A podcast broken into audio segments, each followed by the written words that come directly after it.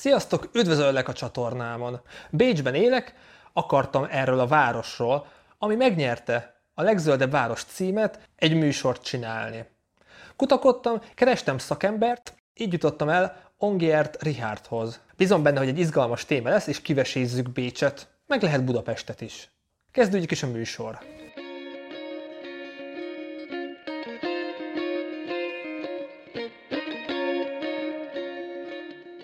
Üdvözöllek, Richard a műsorra. Köszönöm szépen, hogy elfogadtad a meghívást. Köszönöm szépen a felkérést. Vágjunk is bele, mert te szakember, vagyis a nézők nem tudják, hogy milyen szakember, városfejlesztéssel foglalkozol már 30-40 éve. Most kijött egy lista nem is olyan rég, Bécs már több listát megnyert, és ez a lista a legzöldebb város díjat adta oda most Bécsnek, Madridot, Berlint és még sok más várost megelőzve. Az első kérdésem hozzád az lenne, szerinted Bécsnek mi a titka, hogy ennyire dinamikus és ilyen jó lépéseket tesznek, és ebben is az első helyezés meg tudta csípni? Két különböző megközelítésmódot tudnék javasolni ehhez a kérdéshez, vagy a válaszhoz. Az egyik közül, ezek közül az, hogy a bécsieknek valahogy bár sose éltem Bécsbe, de nekem úgy tűnik, bécsi kollégákkal korábban sok kapcsolatom volt, úgyhogy láttam, hogy hogy csinálják, hogy van egy olyan kultúrája a városnak, ami egyszerűen a másikra való jobb odafigyeléssel dolgozik. Tehát mi magyarok szeretjük általában inkább magunkat kicsit előtérbe tolni, a másikra nem annyira szok, szeretünk sokszor odafigyelni, ilyen szakmai kérdésekbe akár, hanem mindenkinek megvan a gumicicája. Nyilván ott is valahogy így zajlik az élet, de úgy általában Nyugat-Európában sokkal, én úgy látom, hogy jobban odafigyelnek az emberek, a mediterránum felé meg inkább kevésbé, mi meg itt középen valahol, de az, hogy a bécsiek jobban megnézik, hogy mit is kéne nekik csinálni, jobban megvitatják egymás között, jobban tudják, tehát a közösségtudatuk is talán egy kicsit erősebb, mint a miénk, történelmi tradíciók, és azt hiszem, hogy a másik része meg az, hogy maga a környezet tudatosságuk is fejlettebb a miénkénél. Tehát ez azt jelenti, hogy egy apró példa a történelemből, mind a két város a középkorban körül volt falazva. Budapesten, nem tudom, a kedves nézők talán egy részben tudják, vagy te talán tudod, hogy az egykori pesti városfal, az a Kiskorút vonalába volt, a Kiskörútnak a Duna felüli oldalán, a telkeknek a hátsó falába, vagy a, a telek határán még mindig ott van egy csomó helyen a városfalnak néhány maradéka, ezt a Budapesten, illetve akkor még Pesten, mert az még a város egyesítés előtt voltunk Jócskán, a 18. században, tehát az 1700-as évek végén, mikor már nem jött török, már át tudták lőni, nem volt jelentősége az ilyen városfalnak, Budapesten szépen lebontották a városfalat, Bécsbe kicsit később a 19. században bontották le a városfalat. A városfalaknak az a sajátossága volt, hogy volt körülöttük egy úgynevezett glacis, ez egy sík terület volt, több száz méter széles, amit nem volt szabad beépíteni, mert hogyha jött az ellenség, akkor kellett, hogy a várból őket jól lássák, és jól le tudják lőni. Tehát ezek a glaciszok ezt a célt szolgálták Bécsbe és Budapesten is. Budapesten a glaciszt beépítették. A jelenleg Buli negyednek hívott belső Erzsébet városnak a belső része, a Károly része, az ide tartozott. Majorok épültek bele, aztán mezőgazdasági üzemek, földek, aztán házak, egyre nagyobb épületek, és benépesedett.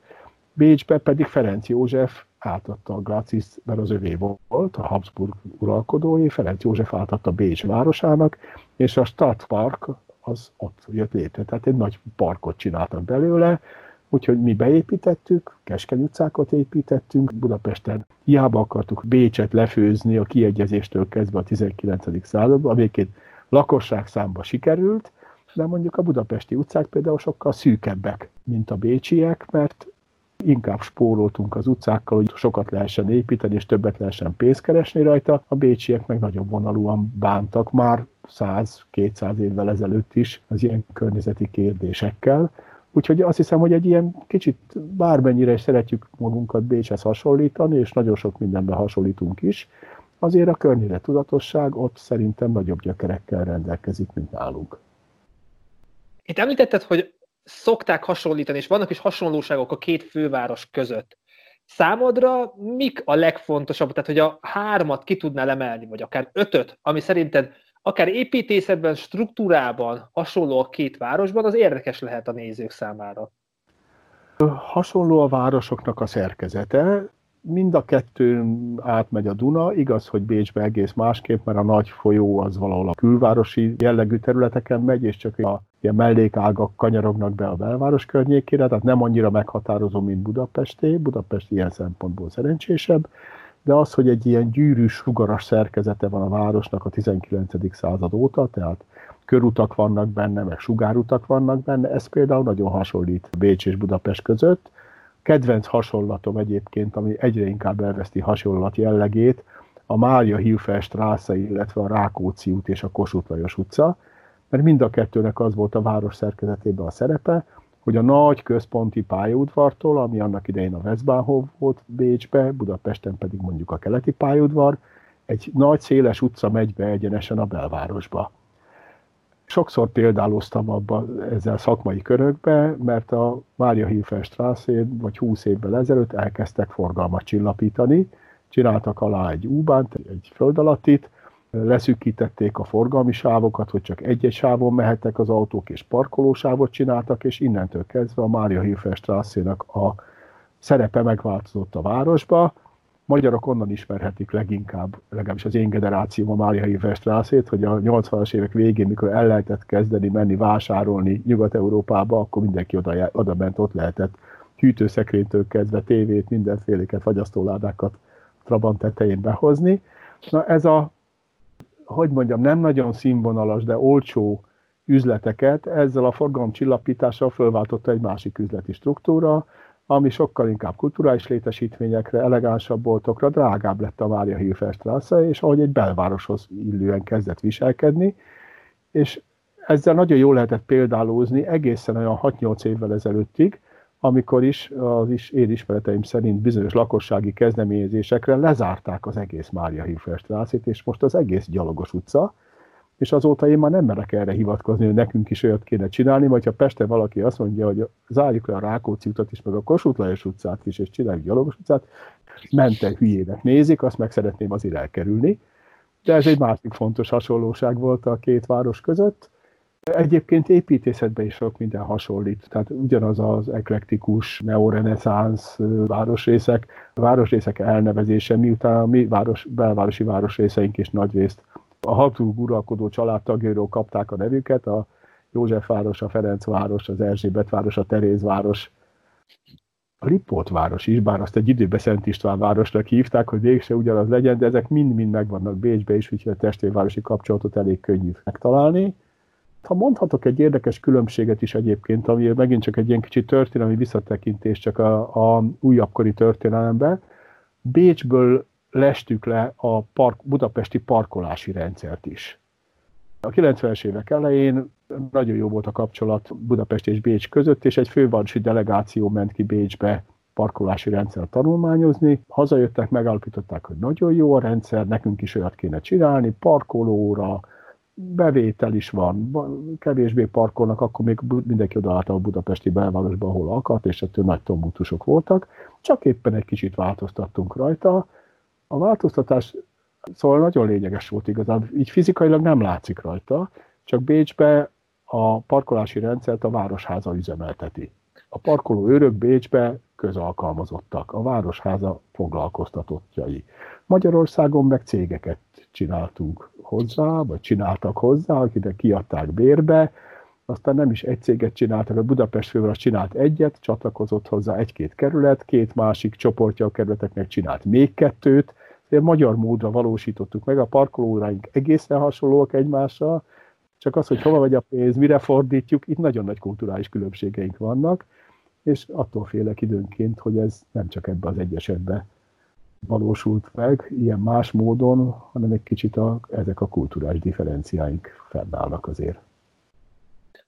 Itt megütötte a fülemet, ahogy említetted, hogy jó kapcsolat volt a 90-es évek elején.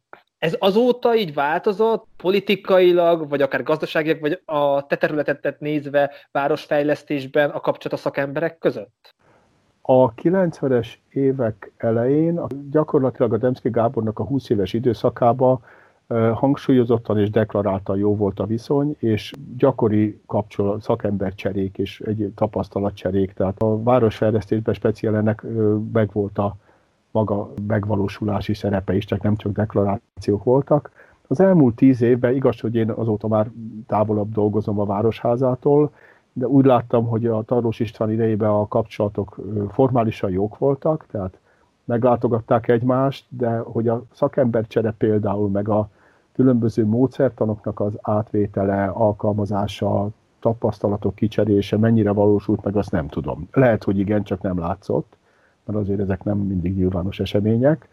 És ha jól látom, akkor, de úgy általában a, ebben az időszakban a város diplomácia, mint olyan, kevésbé volt élénk, tehát inkább ilyen megszokottabb csatornákon ment. Ha jól látom, akkor most tavaly október óta megint fölélénkültek a nemzetközi fővárosközi kapcsolatok, még hogyha a V4-ek főpolgármesteri között talán szorosabb is a kapcsolat, mint Bécse. Nem tudom megítélni, nem vagyok benne most se. Tehát csak amit a sajtóban lát az ember. Most, mintha nyitottabb lenne a világra, megint a város vezetése, illetve a vezető szakemberek gyűjtik a példákat, fiatal szakemberek Európa szerte mindenhonnan. Úgyhogy ilyen szempontból egy kicsit úgy látom, hogy a, ezek a nemzetközi tapasztalatok iránt a fogékonyság vagy a nyitottság kicsit talán nagyobb lett. És akkor rá is kanyarodhatunk arra, hogy akár Budapest vagy más városok mit tanulhatnak Bécstől. Itt a gondolok az innovációtól kezdve gazdaságilag fiatal szakembereket kell bevonzani. Te hogy látod, mi működik itt Bécsben annyira jól? Két dolog az, amit így megemlítenik, aztán lehet, hogy több lesz belőle. Az egyik között az, amit te is mondtál, az innováció. A Bécsi Városháza tisztviselői, a bécsi szakemberek büszkék az innovativitásukra. Tehát az egy érték Ausztriában, Bécsben mindenképpen, amit én láttam belőle. Tehát az, hogy megpróbálnak valami jobbat kitalálni, mint amit eddig kitaláltak, ennek, ért, ennek értéke van, tehát rangja van a másik szemébe, odafigyelnek rá, és innentől kezdve jobban motiváltak is arra, hogy kitaláljanak ezt-azt. A másik viszont a kommunikáció. Nagyon sok irányba, tehát egy érdekes dolog, kultúra és attitűd kérdés persze, ez is valahol, de Magyarországon is működtek, például visszakanyarodva a nemzetközi síkra, ilyen kereskedelmi kirendeltségek jobb országok, jobb, nagyobb városaiba, meg Bécsnek is működnek. A bécsi hálózat sokkal hatékonyabban működik. Én többször működtem együtt ilyen Európai Uniós projektekben, hasonlókban bécsiekkel. A állandó kapcsolat a Városháza és a Bécsből az osztrák és részben Bécsi ilyen város diplomáciai hálózatban nagyon sok minden információ jött arról, miben tudnának például segíteni Szerbiának, vagy a Nyugat-Balkánnak, vagy hát először Magyarországgal kezdték tulajdonképpen a rendszerváltozás után, külön egy irodája van ennek Bécsnek, de ugyanez a kommunikáció valósul meg a városon belüli fejlesztéseknél is, tehát a tervezési kommunikáció, ahogy ezt a mi szakmánk hívja, sokkal-sokkal fejlettebb, bevett rutinjai, gyakorlatai vannak a Bécsi Városházának. Ezer éve, tényleg évtizedek óta van például egy bemutató terme a Bécsi Városházának, a Városháza mellett mindjárt, a utca túloldalán, ahol folyamatosan kiállítások vannak, hogy mit tervez a város, hozzá lehet szólni, oda lehet menni, meg lehet nézni, makettek, filmek, előadások, rendezvények vannak, csak az érdekesség kedvére a rendszerváltozás előtt a budapesti fővárosi tanácsnak is volt egy bemutató terve, nem annyira élénk forgalommal, mint amilyen a Bécsibe volt, de volt feltétel, és csináltak azért ott kiállításokat fontosabb eseményekről, kirakták a Budapest makettet, mert makettünk nekünk is van, csak aztán utána eladták a telket, most egy, az a Károly körút elején volt, Károly körút azt 5 vagy 7 szám alatt, az Asztóriától a harmadik, negyedik ház volt a Duna felüli oldalon, egy foghíd telken egy ilyen apró könnyű szerkezetes épületbe, aztán eladták a telket, azóta egy irodaház van rajta, és a budapestieknek még mindig nincs ilyen központjuk. Jobban tudnak egymásról az emberek, illetve a városház, és sokkal nagyobb, a terveket úgy csinálják, hogy sokkal inkább bevonják a lakosokat. Egy érdekes különbség egyébként a két városnak a közigazgatási rendszerek között, ami egyáltalán nem mindegy, hogy Bécs egy központilag irányított város, ott kerületek ugyan vannak, meg azoknak vannak előjáróságaik, de az előjáróságoknak a kompetenciája viszonylag kis dolgokra terjed ki. Tehát ha jól tudom, csak egy példa, az 1000 négyzetméter alatti parkok tartoznak a kerületi előjárósághoz, tehát az azoknak a fenntartása, gondozása, fejlesztése, ilyesmi. Most 1000 négyzetméter az egy rendes családi házas telek, tehát nem nagy telkekről beszélünk. A többi viszont Bécs városé központilag van irányítva. Budapesten más a helyzet, nálunk a kerületeknél vannak azok a hatáskörök, amik Magyarországon normálisan egy önkormányzatnál szoktak lenni, és a fővárosnak inkább koordinatív hatásköre van, ezzel együtt hagyományosan, most változott ugyan a helyzet, de hagyományosan a főváros a rendszerváltás óta nagyon keveset kommunikált a kerületekkel, csak a szükséges szinten, és ott is nagy rész politikai megállapodásokkal. Tehát egyszerűen a magyarok más kérdés, hogy megint kulturális hagyományok kérdései is, de nincsenek rászoktatva arra, hogy szóljanak hozzá, hogy mutassuk meg nekik. Én remélem, hogy ez mostanában azért csak változni fog, de még azért van tennivaló. Itt megállnék egy pillanat, nagyon izgalmasan hangzott, hogy dolgoztál közös EU-s projekteken bécsi szakemberekkel. Erről mesélni, ennek nem tudom, ezek mennyire régi projektek, mennyire már nem aktuálisak, aktuálisak, de hogyha pár dolgot erről megosztál velünk, szerintem az érdekes lehet számunkra. Régi dolgok ezek igazából ilyen 20 évvel ezelőtt volt, annak idején a fővárosi önkormányzatnak az egyik háttércégénél dolgoztam, illetve vezettem is egy ilyen cég, kisebb céget és a 90-es évek elején mi csináltuk a főváros első ilyen Európai Uniós projektjeit, és ezt, ezt a 2000-es évek közepéig. Én legalábbis addig működtem közre, azóta már a cég megszűnt, de én előbb eljöttem, mint ahogy megszűnt volna, tehát ez nem, nem egészen frissek ezek a dolgok, de a helyzet az, hogy olyan szakmai kérdések voltak, mint például a városnak és a térségének az együttműködése. Ez több európai főváros működött együtt összehasonlítani, hogy keresni a legjobb gyakorlatokat.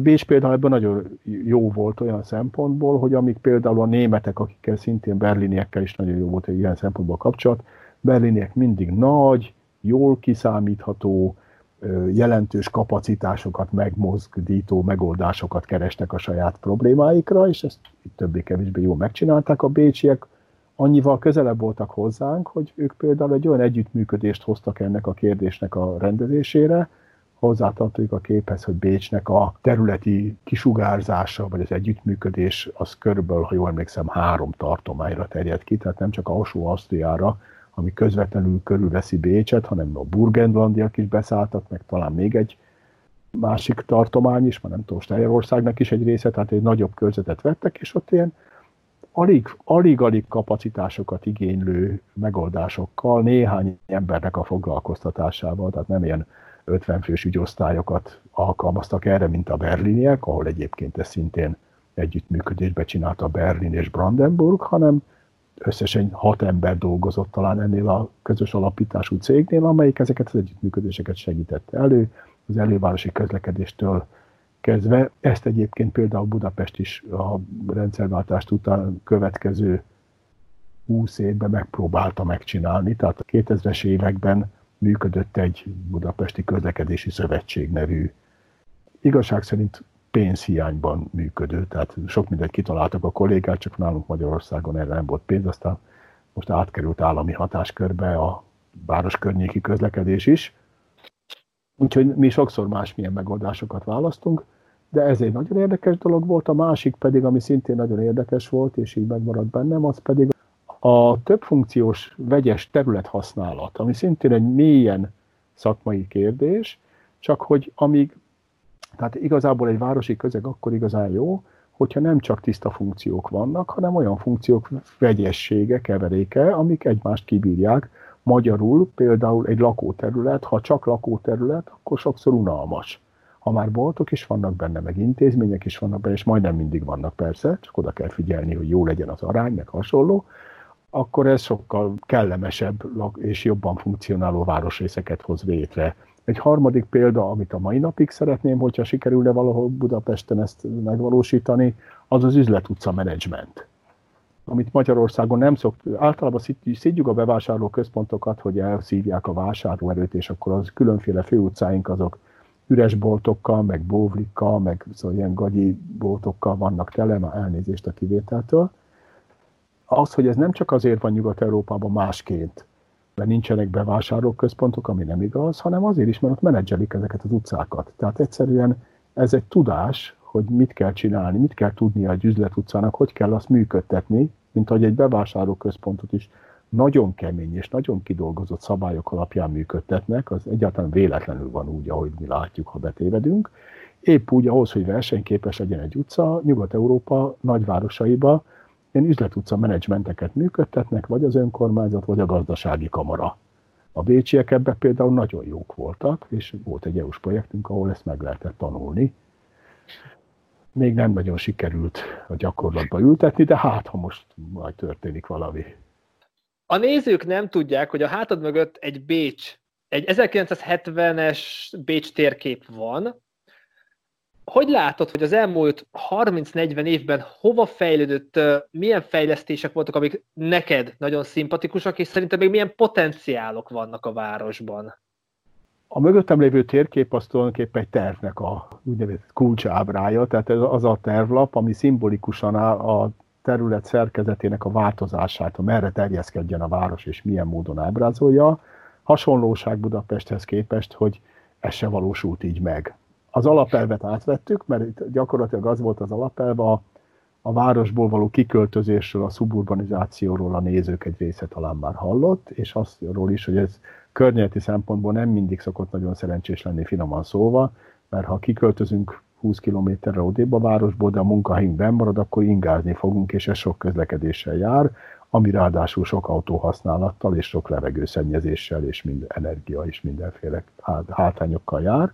Na most a bécsiek ezt azt találták ki megoldásnak, ami teljesen kézenfekvő, nálunk is ezt szokták mondani, csak egy nagyon jó van földolgozva ezen a térképen, hogy akkor a terjeszkedést különböző szabályokkal úgy oda tegyük lehetővé, ahol vasúttal elérhetők a város környéki területek, decentralizált koncentrációnak hívja ezt a szakma, egyébként Budapesten is most már 50 éve, csak hogy hogy valósítjuk meg az a kérdés, és itt olyan tengelyeket jelöltek ki a vasútvonalakhoz csatlakozóan, egy nagyon jó pofa grafikával, amit ez a mögöttem levő térkép mutat, hogy hol vannak ilyen beépíthető területek, ho, hova lehet új városrészeket építeni, nem csak Bécsben, hanem a szomszéd településeken, az elővárosokban, vagy a város környéken is.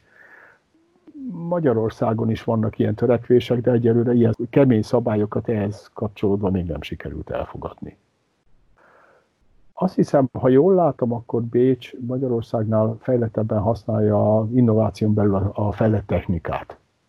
Tehát én arra számítok, hogy ez a fejlett technika részben a műszaki megoldásokban, akár a parkolásba, akár a baleset közlekedés biztonságtól kezdve rengeteg mindenbe erősebb szerepet fog jutni. Hétköznapi dolgokról beszélünk, tehát nem tudom, ha jól tudom, akkor Bécsben most nem terveznek dugódíjat bevezetni, de az, hogy például a parkolási rendszerük sokkal, olyan szempontból sokkal fejlettebb, mint nálunk, hogy úgy van fölépítve, hogy ha bejön az ember a városba, akkor különböző helyeken le tudja tenni fizető parkolókba a kocsiját, nem vacakolnak a p A p az 20 kilométerrel kijebb, ha, de, de hogyha már bejött az ember Bécsbe, akkor már nem p tehát, hanem minél közelebb megyek a városközponthoz, annál drágább, viszont mindenhol az út mentén látok ilyen kijelzőket, hogy hol hány parkolóhely van még, és akkor mindig eldönthetem magamba, hogy mekkora a dugó, itt teszem le a kocsimat, vagy inkább beljebb, és mennyit fizetek ki érte.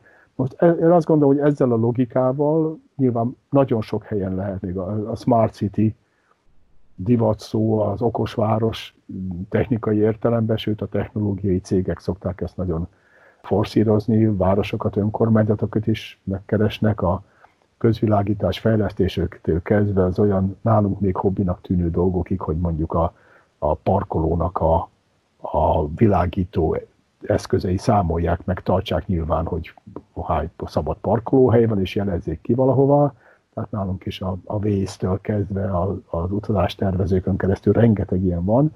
Én azt gondolom, hogy ha, jól, ha minden igaz megy, akkor Bécs nálunk korábban el fogja kezdeni ezeknek a technikai eszközöknek, a még újabb eszközöknek a gyakorlatba illesztését, és nagy valószínűséggel az általam már korábban dicsért participáció, vagyis a társadalmi részvétel, a tervezésbe való bevonása a lakosságnak, ezekkel az eszközökkel, akár az ilyen internetes beszélgetésekkel, videómegosztókkal, egyéb hasonlókkal, mint ahogy már most is lehet látni, hogy fejletten csinálják, tehát valószínűleg itt is lesz mit tanulnunk a bécsiektől.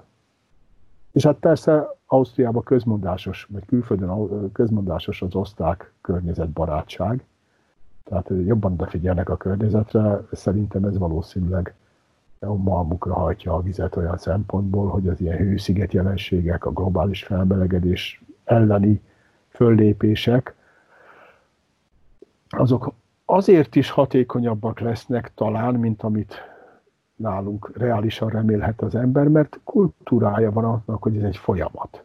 Nem arról van, Magyarországon kicsit mindig, mindig valami nagyokat akarunk dobni. Akár stadiont építünk, akár biodómot, akár nem tudom mit, mindig valami nagyot akarunk építeni, és akkor azt gondoljuk, hogy na ez megvan, milyen tök jó, kész vagyunk. Ott meg építenek nyilván nagyokat is, meg kicsiket is, de egyikből következik a másik. Tehát egy logikus folyamata van a város fejlődésének, nem csak szoliter, nyilván ott is megvan a központi pályaudvar, amit néhány éve átadtak, az ott is egy gigaberuházás volt, sok évig készült is, nagy, sok kommunikációval, sok pénzelköltésével, de akkor mindjárt csináltak mellé egy irodonegyedet is, tehát kihasználták azt a gerjesztő hatást, amit csináltak, de ugyanezt csinálták a gazométer nevű komplex fejlesztés, a régi gázgyárnak a, a más célú átfunkcionálása, a bevásárlóközpontot, meg kulturális központot, meg lakásokat, parkolóházat csináltak a négy nagy gáz, téglaépítésű gáztartályukból, és ott is mindjárt akkor tettek mögé némi lakónegyedeket, azt kihasználva azt, hogy fölértékelték a területet. Tehát az, hogy folyamatokban gondolkoznak, az jelentős előnyt jelent.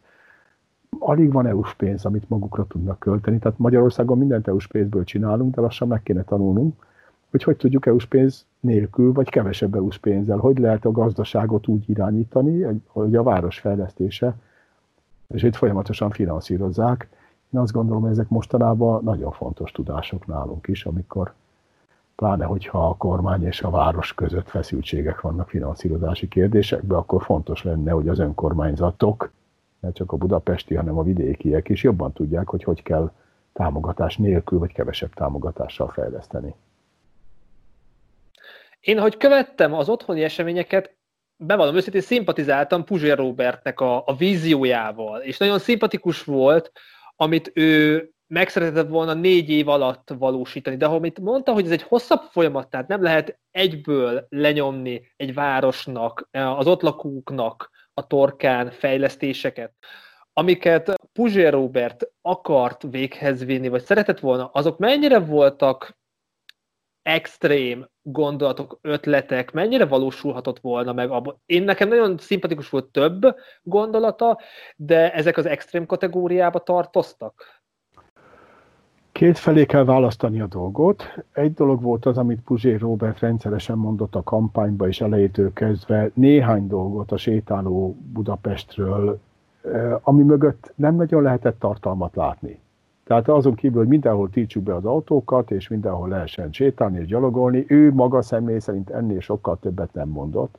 Ha az ember érdeklődött, és nekem volt szerencsém érdeklődni, a választások előtt néhány héttel letölthetővé vált egy nagyon komoly szakmai anyag, amit egy nem tudom pontos, hogy általa összehozott, vagy általa mögétett, de lényeg az, hogy egy szakmai csapat dolgozott rajta, az kifogástalan volt. Tehát az gyakorlatilag most hangsúlybeli eltolódások lehettek, de gyakorlatilag az teljesen európai megvalósítható léptékbe mögé tett olyan tartalmakat, amit Puzsér Robertől nem nagyon lehetett hallani, mert ezekben a média megnyilvánulásokban politikusok csak emlegetni szokták a programjukat, de hogy miről is szól, az 200 oldalból 5 pontot csinálni, vagy 10 az egy nagyon, az egy kemény kommunikációs lecke, amit én nem láttam így összekötve, tehát azért mondom, hogy maga a sétáló Budapest, amit Puzsértól hallottam, az, az inkább már elnézést kérek mindenkitől, de nekem blöfnek tűnt,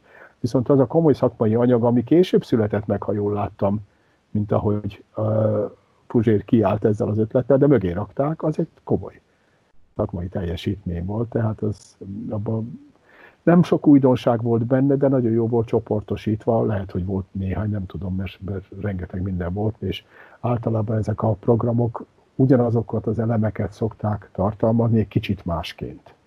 Tehát senki sem mondja azt, hogy a közlekedés jó, vagy a parkolás jó, hanem vannak ilyen standard elemek, mindenki mond, és akkor ilyen, ilyen súlypont eltolódások vannak, és inkább a, a közkommunikáció az, amiben a vezető személyiség esetünkben Puzsér kiállt és mondott egy nagyot, vagy kettő nagyot alkalmanként. De tény, hogy azért abban az anyagban volt hasonlóság Bécs és Budapest között, hogy amiket ebben a projektben ő vizionált, vagy szeretett volna átvinni a jövőben, hogy mondjuk sétáló utcák lesznek, több zöld terület lesz, ebbe lehet bízni, hogy Budapesten több sétáló utca lesz, és több zöld terület lesz? Hát ajánlom a kedves nézők figyelmébe, mert még elérhető az interneten Karácsony Gergelynek a programja is, amelyik ezt ígér, megígérte.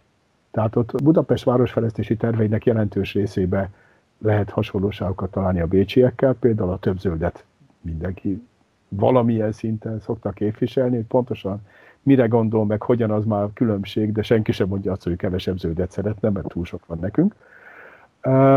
De végül is Karácsony Gergely is több zöldet ígért Budapestnek, és ahogy lehet látni, legalábbis én a régi szakmai ismerősöm Budapest fő tájépítésze Bardóci Sándor, aki lelkesen és nagy energiákkal és kiváló kommunikációs technikákkal dolgozik is azon főkertet, tehát egy apparátus mozog mindig Budapest, Budapest mindig nagy, hogy mondjam, baltával faragja a fogpiszkálót is. Hát nagy szervezetről van szó, nagyvárosról van szó, de érdekes új színfoltok, és nagyon szimpatikus nekem, ahogy Bardóci Sándorék, nem akarom sorolni a többi ilyen vezető szakembert, mert hál' Istennek elég jó arcok kerültek a főváros vezető szakmai pozícióiban, legalábbis akiket én ismerek belőlük, de egy nagyon korszerű gondolkodást valósítanak meg, és én hiszek abba a jelek szerint, hát ha csak megnézzük a hétvégi rakpart lezárásokat, most így az elmúlt néhány hétvégén, a kerékpár sávfelfestéseket, amik megtörténtek, tehát úgy tűnik, hogy komolyan vevődik a választási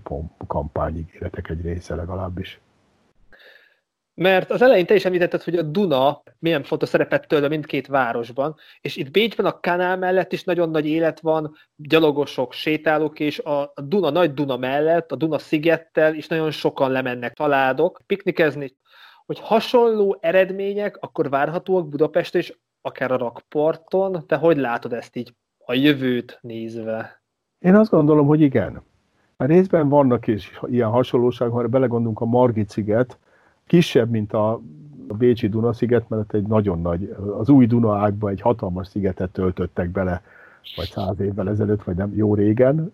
Jobb környezetvédők most már frász kapnának tőle, de hát ilyen nagy vízrendezési akciók voltak, ha jól tudom, akkor talán 930-as évektől kezdődően, évtizedeken keresztül, aminek volt ott hatalmas kiterjedésű, sok városligetnyi zöld felület lett az eredménye. Nekünk annyi nincsen, kisebb, mint ahogy a város is sűrűbb valahogy, de a Margit szigeten épp úgy lehet piknikezni, a futókör, ha jól tudom, folyamatosan tele szokott lenni, nem tudom most a járvány mit tett vele, de gondolom azóta megint felélénkült. És talán emlékeznek az idősebbek rá, hogy a 13. kerületi Duna rakpar, alsó rakparton Párizsi mintára valamikor a 90-es évek végén, 2000 év elején csináltak egy ilyen Budapest plást.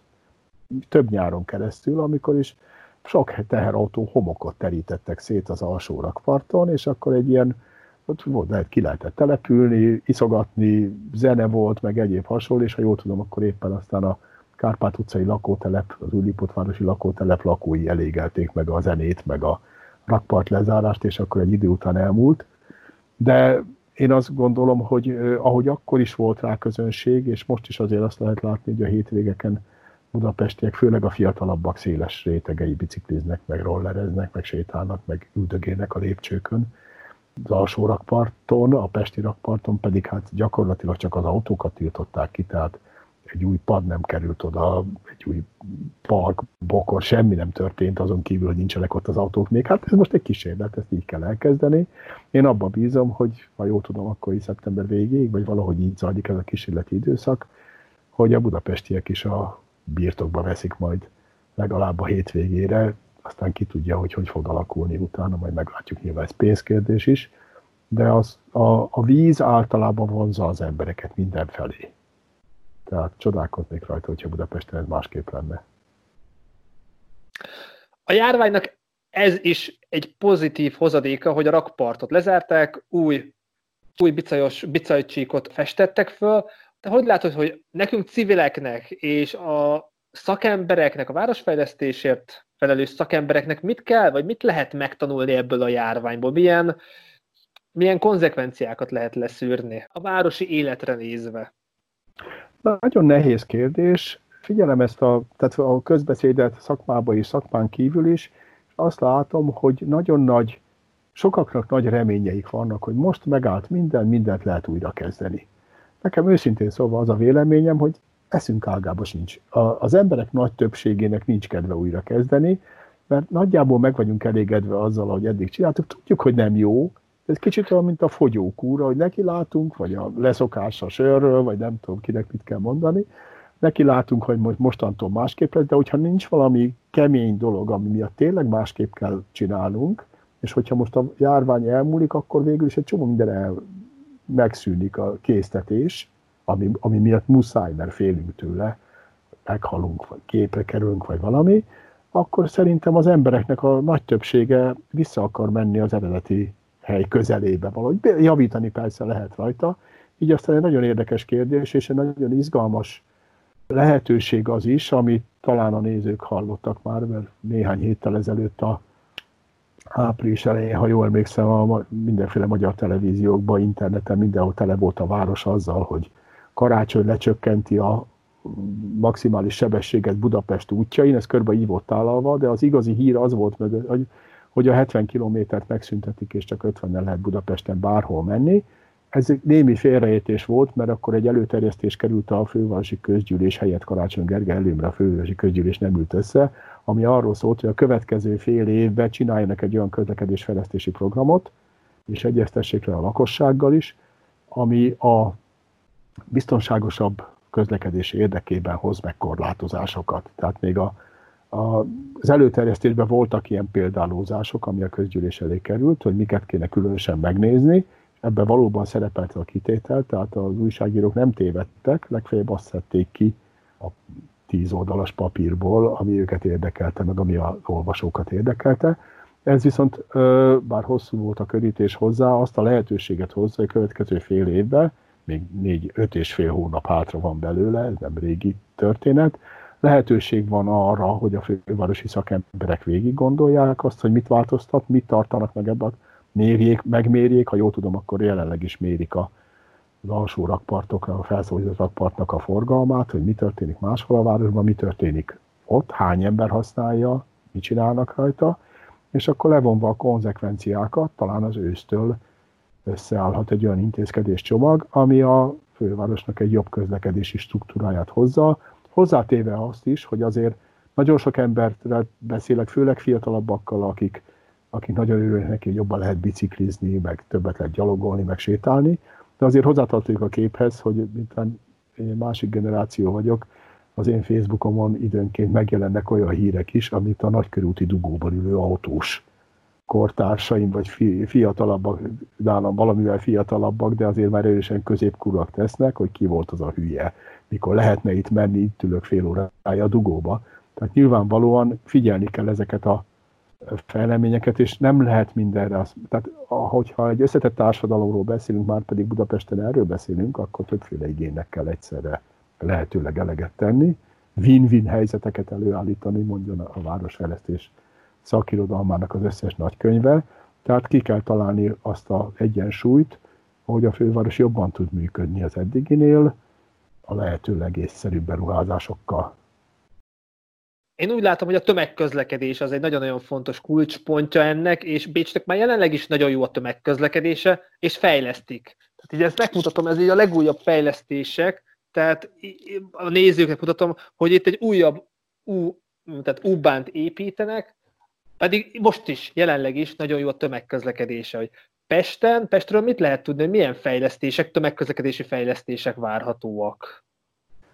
Pesten az a helyzet van jelenleg, hogy nagyon érdekes helyzet, mert ahogy említettem, bocsánat, mindig ilyen kacskaringókkal jutok el a válaszhoz, Budapestnek általában a nagyobb beruházásokra nincs saját pénze, mert a kormány, hogy centralizálja a forrásokat, egyre kevesebb marad, ez viszont azt jelenti, hogy jó végig kell gondolni mindent, és jó meg kell győzni a másik a felet, ami, ahol ráadásul most Budapesten az a helyzet, hogy a kormányzati oldalon ül, az a Vitézi Dávid, aki például a budapesti közlekedésnek az egyik megreformálója volt, legalábbis ami a közcélú közlekedést illeti. Tehát valószínűleg mindkét oldalon komoly kapacitásokat vetnek föl, csak egy apró megjegyzés, hogyha jól látom, akkor egy ilyen biciklis táskát mutattál, tehát a, ez, ez, a, egy ez a, mindenes táska. Tehát. Ez a városi kommunikációnak a része, hogy egy kerékpározáshoz erősen alkalmas, mert azért egy váról átvetős táska nem túl nagy, és a, a rajta a tömegközlekedési térképe van a városnak, és ezt lehet kapni, gondolom, különböző helyeken. Tehát így is megpróbálják trendivé tenni, észrevétlenül trendivé tenni a tömegközlekedést. Magyarországon még a BKV vonal térképe egyelőre nincs táskára vívva, és én még nem láttam, de örömmel fel fogom majd fedezni.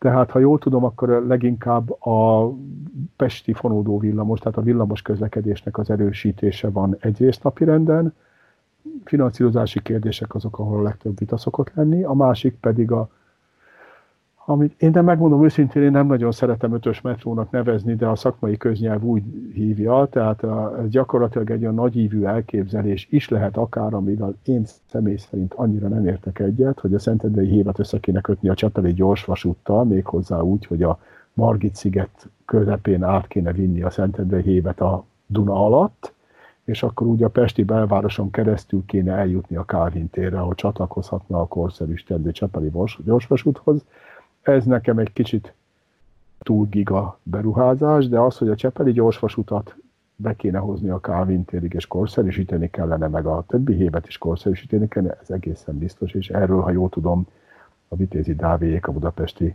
kormányzatnak a Budapest Fejlesztési Központja készíti elő a terveket, hiszen a hévek kormányzati hatáskörben vannak Magyarországon. Úgyhogy várható a kötött pályás közlekedésnek, a környezetbarát közlekedésnek a több oldalú előre mozdulása Budapesten. A nagy beruházásai részét a kormány csinálja, ha jól látom, a kis beruházásokat meg a főváros. A köztudott, hogy Magyarországon egyes metróvonalakat nagyon sokáig építettek, itt meg fejlesztik, és, és te kettőt átvariálnak, és 2024-re át fogják adni, hogy arra te tudsz válaszolni, én csak ilyen barátiságban volt a beszélgetés, hogy miért tartott olyan sokáig Magyarországon, Budapesten annak a metróvonalnak az, az U, U5, vagy nem tudom, ötösnek, ötösnek. Négyes metró volt. A, né, a, négyes metró, a négyes metrónak a projektje az miért tartott ilyen sokáig? Megint egy kis kitérő. Amikor átadták a négyes metrót, akkor éppen Budapesten volt, egy, akkor már nem a fővárosnál dolgoztam, de volt egy másik EU-s projektünk, ami ilyen energiatudatos városfejlesztésről szólt, egy nemzetközi csapat jött éppen egy projekt találkozóra Budapestre, olaszokkal többek között benne, és meg, elvittük őket megmutatni a három nappal azelőtt megnyílt négyes metrót, hiper, szuper, gyönyörű, szép, szeretjük, és este vacsoránál kezdtem nekik mesélni, épp az egyik olasz professzor ült velem szembe, hogy de hát ugye szörnyű, hogy tizenvalahány évig tartott, meg mennyivel többe került, meg korrupció, itt hogy mennyibe került? Átfordított a fejbe Európába, Hát a római az háromszor ennyibe került, és mivel 15 éve csináljuk, tehát vannak még kilátások, de hozzátartozik a képhez, hogy ezek a, a magyarul, ez az, ami kicsit talán az van benne, amit az előbb már említettem, hogy a, mi mindig egy, egy nagyot akarunk csinálni, hogy de az legyen tökéletes és jó nagy. Tehát Bécsbe, ha jól látom, akkor sokkal inkább kéregvasutakat építenek, nyilván nem csak, több pénzük is van, tehát több pénzük van előkészítésre, több pénzük van megcsinálásra, sokkal több a költségvetése a városnak is, meg az országnak is, mint Magyarországnak. A kéregvasút azt jelenti, hogy a, olyan, mint Budapesten a kisföld alatti, tehát hogy nem ö, mélyen vezetik a vasutat a föld alatt, tehát a metrószerelvényt, hanem fölülről ásnak egy gödröt, 5-6 méter mélységbe, tehát nem nagyon nagy mélységbe, ahonnan kiszedik a földet, lefektetik, megépítik a vasutat a tehát oldalfalakkal, szerkezettel, minden rendesen ki van találva, meg, hát meg van csinálva, visszateszik a födémet, és megy rajta a forgalom. Magyarországon ezzel szemben a belvárosi részeken mindig mélyvezetésű metrókat csinálunk, Kisföld alatti volt az egyetlen ilyen kéreg. Illetve az északdéli metrónak vannak ilyen kérégvasúti szakaszai, a Nagyvárat tértől kifelé, ha jól emlékszem, meg északon is valahol a Lehel tértől, ahol már nincs mozgó lépcső praktikusan, vagy eddig nem volt, a felújítás után talán már lesz, de ahol kicsi a távolság, és ezt azért sokkal olcsóbb megcsinálni. Az is igaz, hogy nálunk a Duna alatt így nem lehet átvinni vonalakat, és rövidebb szakaszokat, és az a hátránya van ráadásul, ami nálunk nehézkessé teszi a dolgot, ahogy én látom, hogy a Bécsi utcák szélesebbek. Hát erről már beszéltünk, hogy nálunk a tőke, meg az ingatlan spekuláció már a 19. században is szűkebb utcákat eredményezett. A Kéregvasútnál, tehát amit a felszínről építenek, ott muszáj az utcavonalát követni. Ez van egyébként a Párizsban is, ahol ilyen nagyon nagy metróhálózatok vannak, általában ilyet csináltak. Mert ne, nem tudunk átmenni épületek alatt, csak nagy mélységbe.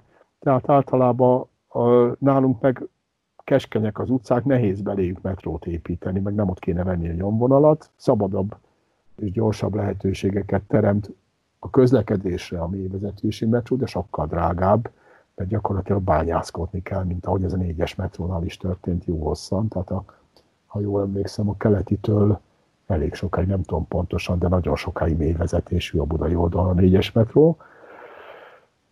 Nagyon hosszú, hosszan ment, legalább tíz évig tartottak a viták. Tehát körülbelül 93-94-re a fővárosnál kialakult egy, egy politikai szándék, hogy oké, okay, akkor kell négyes metró, a rendszerváltás után ez nem volt magától értetődő, tehát akkor vezető fővárosnál kormánypárti, akkori kormánypárti politikusok, vagy a saját vezetéspárti politikusok mondták a zöld alapon, hogy nekik ilyen gigaberuházás nem kell. Az eltartott vagy négy-öt évig, amíg ők is azt mondták, hogy oké, okay, akkor jó, és aztán olyan 95-től 2005-ig tartottak a különböző viták, hogy honnan lesz pénz rá, az első Fidesz kormány alatt megállították a dolgot, hogy a, mert a kormányzati hozzájárulás nélkül nem lehet finanszírozni az ilyesmit, Budapestnek magának sosincs pénze az ilyesmire, Bécsbe sincs egyébként, tehát ott is hozzá finanszírozza az osztrák kormány, meg a tartomány is. Tehát gyakorlatilag aztán utána, ha jól emlékszem, akkor kb. 6-8 év alatt megépült, ami ezzel a bányászati technológiával azért azért lassú folyamat Szerintem biztos látták a nézők, a tévébe szokták mutatni a nagy fúró pajzsokat, le kell sűjeszteni, tehát rengeteg munka van velük, és rengeteg költség. Ez, ez lehet az egyik oka, a másik meg hát, hogy tényleg sokkal több pénzük van. Richard, köszönöm szépen, hogy színesítetted a műsort, nagyon izgalmas volt hallgatni, és, és látszik, hogy mennyire képben vagy Bécsel is, és Budapesttel is. Örülök, hogy össze tudtuk hozni ezt az időpontot, és ezt a beszélgetést meg tudtuk oldani. Én is köszönöm szépen a megkeresést, meg a felkérést, és további szép napot kívánok, de mielőtt végleg elpúcsúznék azok számára, akik szívesen hallgatnának még apró érdekességeket Budapest fejlődéséről, szeretném javasolni, hogy jövő pénteken, azaz június 5-én reggel 7 órakor, tudom, hogy nagyon korán van, kapcsolják be a Tilos Rádiót, ahol másfél óra hosszat szintén az most 70 éves Nagy Budapestről fogunk beszélgetni a műsorvezető kollégákkal. Szeretettel várom a hallgatóságot ott is. Köszönöm szépen! Ez a műsor online elérhető lesz? Mert ha igen, akkor a videó leírásába berakok valamilyen linket hozzá. Megnézem, elküldöm. Tökéletes. További szép napot! Köszi, neked is. Szia! Rengeteg érdekes dolgot hallhattatok akár Bécsről, akár Budapestről is. Remélem tetszett a műsor, ha igen, osszátok meg ismerőseitekkel, ha még nem tettétek meg, iratkozzatok fel a csatornára, de a legfontosabb tudjátok, maradjatok egészségesek. Sziasztok!